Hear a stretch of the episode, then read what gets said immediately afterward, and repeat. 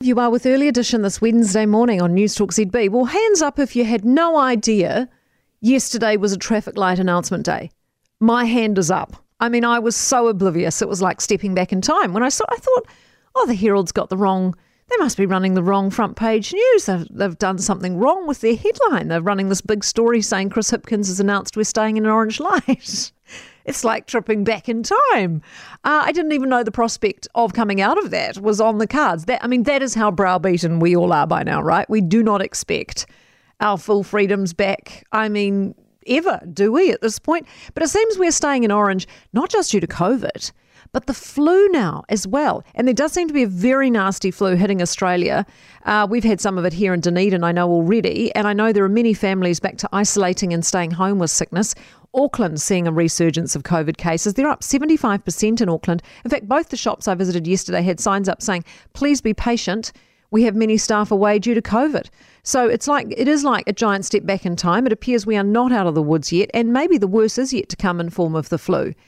And is it that this year's flu is expected to be really bad? Hence we're staying in masks, or is it that that's just the norm now? That every winter we'll go to an orange light and stay in masks. I mean, you think about how many years we've had flu for. We've never gone into masks before for it, have we? But I just wonder whether COVID and the pandemic powers exerted by governments has brought with it now this change to life as we know it. You know, will there be a time that we once again dare to go maskless in winter? Or will they just be looked upon as the, the bad old days?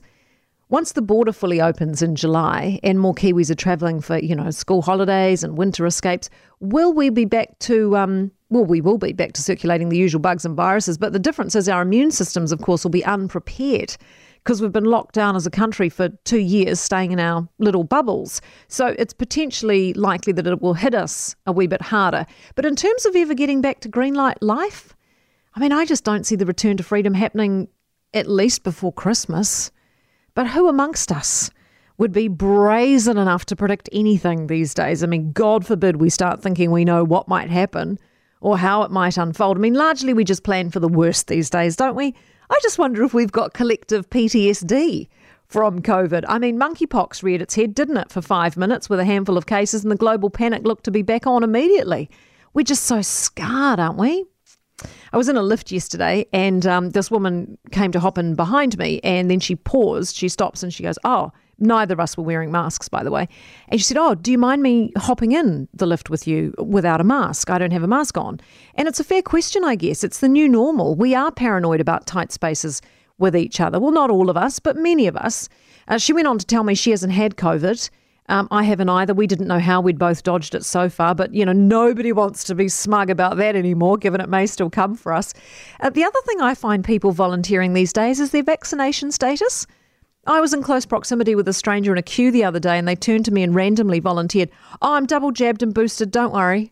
You know, assuming that everyone is worried. It's a wacky old world we're living in these days, isn't it? When, you know, chit chat with strangers turns into volunteering your vaccination status. I mean, I guess come winter, we'll just be adding in the new one. We'll move on from don't worry, I'm double jab to don't worry, I've had the flu jab. Hawkesby. It's bizarre. It's a bizarre old world. You just got to roll with it, don't you? You just got to evolve or die. We just got to roll with it.